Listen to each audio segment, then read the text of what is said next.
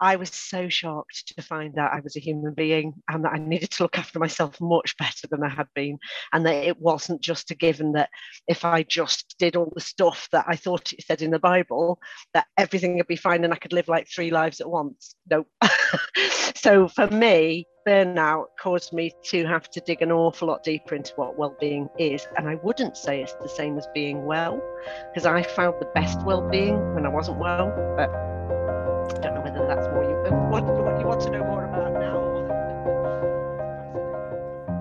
welcome to time to grow appreciate you stopping by this is a podcast focused on equipping you with the tools necessary to lead a more healthy life Today on the program, I'm going to be joined by none other than the remarkable Ruth Rice. She's the founder and director of an organization called Renew Wellbeing, which is doing some really incredible work. She's also the author of a book called A to Z of Wellbeing.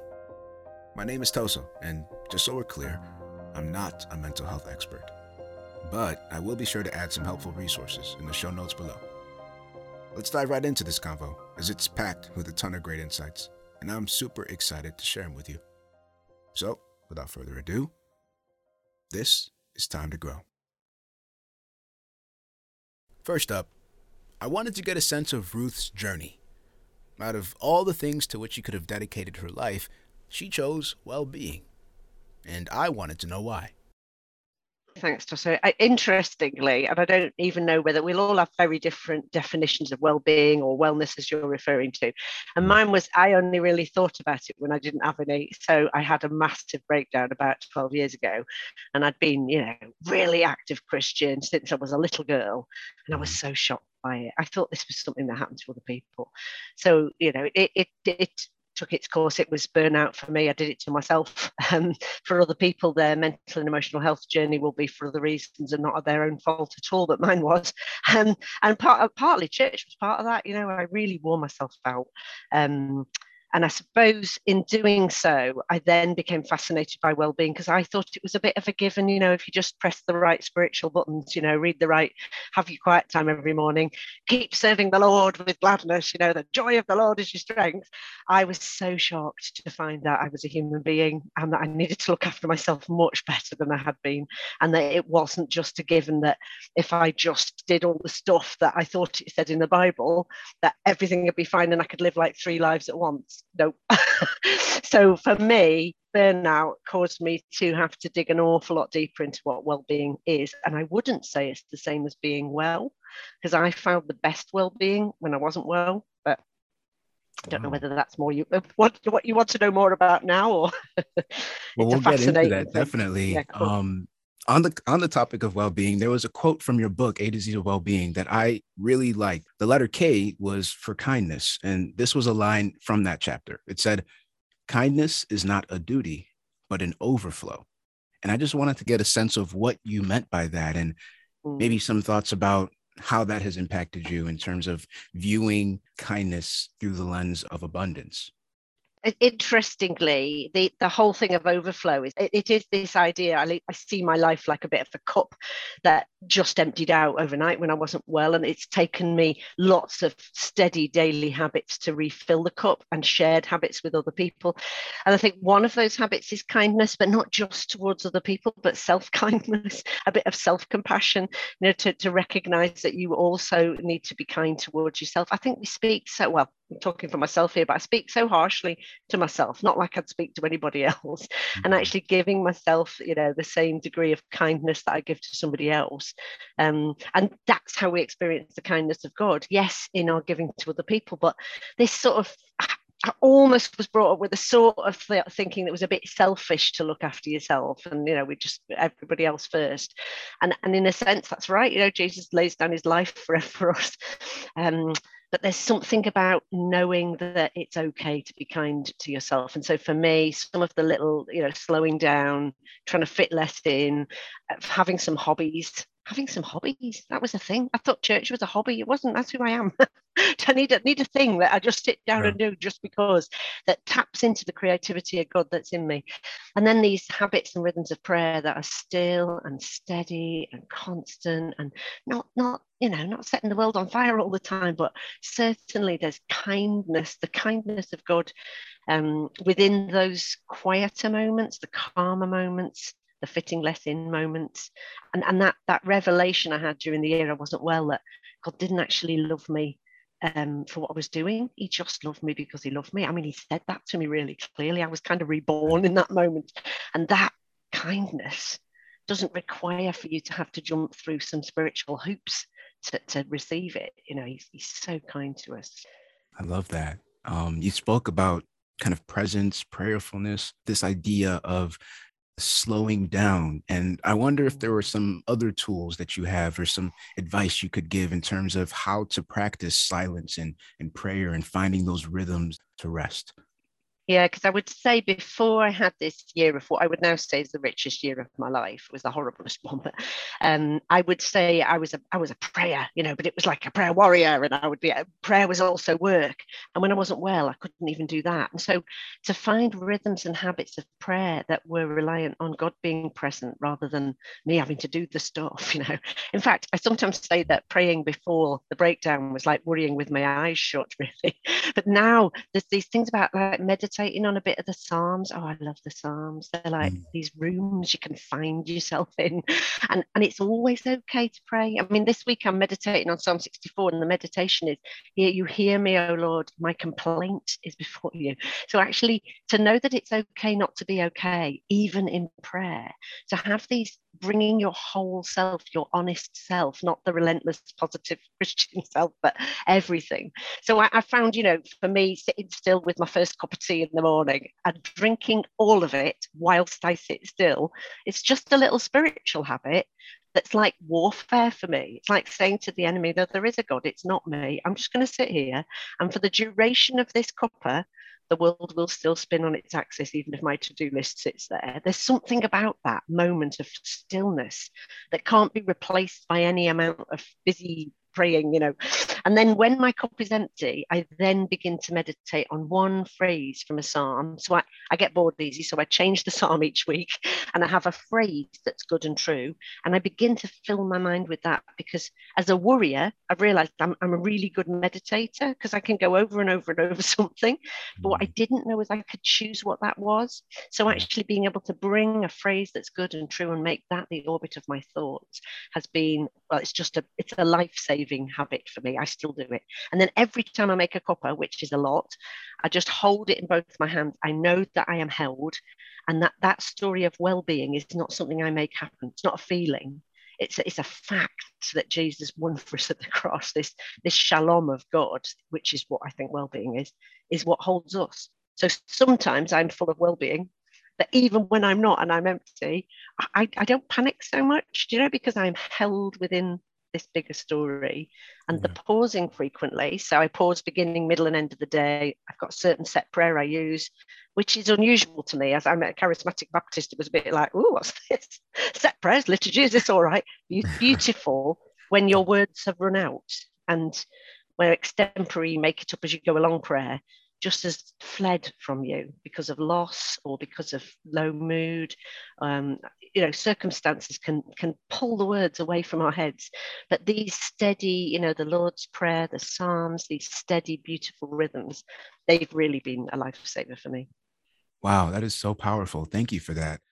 And you've referenced this as well, this this idea of churchianity, the, the church culture that can permeate some of the spaces that were supposed to be reserved for Jesus, right? And mm. even though we explicitly won't say it, it feels like we're still trying to earn some of that love, right? We're still trying to yeah. earn it through our actions. And I wanted to ask you, how did you break free from that? Because I feel like there's so many people still trapped in this paradigm of trying to earn his grace instead of just resting, as you ah, said, in those spaces where he can just touch. I don't. Us. I don't know if I have broken free. I think that that's why I have these daily habits. I walk with that emotional and spiritual limp of knowing that I've wrestled with wow. God and I'll never walk the same again. But at the same time, if I don't stick to these habits every day, like you don't brush your teeth every day, you're going to get in trouble. Actually, I have to remind myself, not because God makes me or because I have to, because it's a duty, but because my freedom is predicated on reminding myself there is a beautiful, wonderful Savior who loves me anyway. So that that year I had when I couldn't get out of bed, I literally could only watch. I was watching reruns of Dallas. I mean, don't you're too young to remember that, but it was rubbish the first time. I really wasn't well.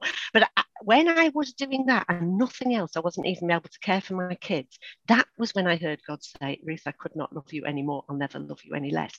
I will never forget that moment because I, I felt in that moment, I wrote in my journal, I would rather have this intimacy with you, Lord, than ever get well again. And actually, I think I was repurposed in that moment to know that if I didn't get out of bed again, I wasn't of less value to him. And it gave me such um, freedom then to know that anything else I do is a bonus. It's not, it's not earning what is already there. I live within his well-being. Sometimes my body joins in, my mind joins in, but I live within that story. That is my story, his shalom. And I think the practices of the simple, quiet rhythms, uh, even, you know, sitting, colouring in or doing a bit of furniture restoration, these things reconnect me with the bigger story so that I keep reminding myself. And I don't think it's one of those one off things that you nip to church on a Sunday, get a top up, and then you're all right for the week until the next conference. It's daily, minutely reminding yourself to practice the presence of God. That's where I'm coming from, anyway. I wanted to just share this verse with anybody who was listening because I think it comes alongside what you're saying. And it's this idea of waiting on the Lord, right? This is uh, Isaiah 40, 31. They who wait for the Lord shall renew their strength. They shall mount up with wings like eagles. They shall run and not be weary. They shall walk and not faint. And I just think that you have just explained that so well to us today. And I just want to thank you once again. A few more questions before I let you go. Were there any ways that you think that lockdown, um, with everything that's been going on, has either accelerated or changed some of the trends that you've seen? I know that Renew Wellbeing does a lot of work in churches, helping create spaces for people to come back to themselves. And I wondered if you have noticed anything different or that has maybe changed in the last few years. Yeah, I mean, it's been massive, hasn't it? And it's interesting you picked that verse from Isaiah 40 because that's just one of my very favorites. And that Hebrew word for wait is like the same as a spider making a web, and that that constancy of making habits of waiting for the goodness. I think we have learned as churches, maybe, that actually the waiting for the Lord is where the strength comes from. We don't wait for his strength and then his strength is there. The waiting, the strength is in the waiting. And I think we had to wait a lot more, didn't we? We've had to wait for all sorts of normal things to happen. Mm-hmm. And in the waiting, I think the church has begun to ask different questions. Certainly, I mean, we started with one centre seven years ago where people could come along, bring a hobby, share a hobby, any faith and none. There's a prayer space, you can join in the rhythms of prayer, you know partner with mental health services. By the beginning of the first lockdown we had 50 spaces. I thought well that's the end of that then you know they're all shut. I think we're topping about 190 spaces now. And wow. that's because in those two years when everything else ground to a halt the question emerged hang on are we okay? No we're not okay. What is the gospel? How do we connect with our communities? And i think the language of well-being is the language of connection because it's already out there and it is the gospel. So if we just learn to speak the same language, and in fact, the lockdown, I mean, the pandemic affected us all in the same way. We're not, but as God's people, we weren't immune from feeling lonely and isolated and a bit fearful. Um, and that whole, you know, where's all the stuff gone that we added in? And if we can find that shalom with nothing else, you know, not Jesus plus, but just Jesus, um, then we begin to have a very interesting conversation. And I, I think i feel quite hopeful that almost like a new almost a new revolution of god's love is coming through these little spaces these mm. calm and quiet spaces. Why would the church not be the heartbeat of well-being in every community? And look we've got 50200 churches in this nation. So i'm pleased with 180 190 centres but oh no i want to i just can't think why a church wouldn't want a place where people can come and pray and that priority prioritizes well-being and doesn't see the them and us of right church come on you've got to work harder and serve your community when really we're weary. Let's be honest let's be weary and let's be weary in an open way that invites people to meet with the god who sustains us. Join in the, the web of well-being if you like the web of, of waiting with us. Um, so yeah i'm weirdly hopeful that this pandemic has taught us something from all of our busyness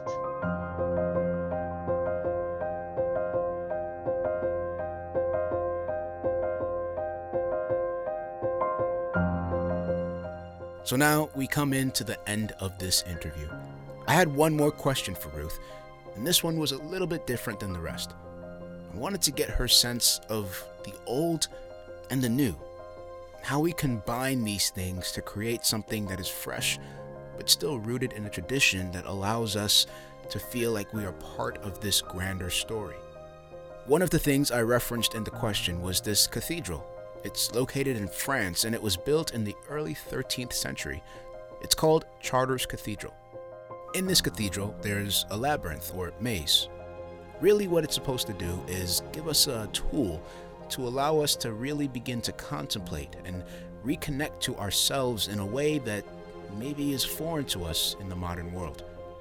So, I asked Ruth, is there space today for a revival of the old?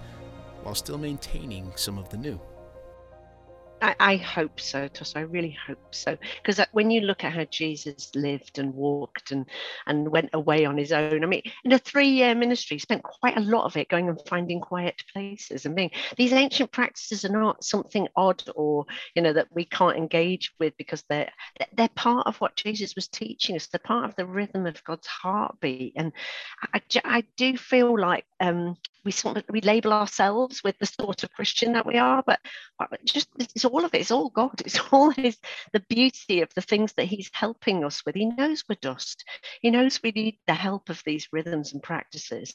And I'm loving. I won't be labeled by you know. I if, if I was to be, I'm a charismatic contemplative. But let's not label it. I mean, I just think actually, if I can encounter God in a quiet space in the middle of a, a, a labyrinth, I will. If I encounter Him in the wild worship of many people together, I will. I just want to encounter the presence of God. I want other people to as well, though, you know, and and to make it simpler. And I do think in some of the quieter, calmer rhythms, for people who aren't well, for people whose heads are rattling, there's a place where we can, if if we can bear to be quiet for a bit, others will find the God we love with us in the quieter spaces just as much, and I would say maybe even more than the noisy ones. So just a thought.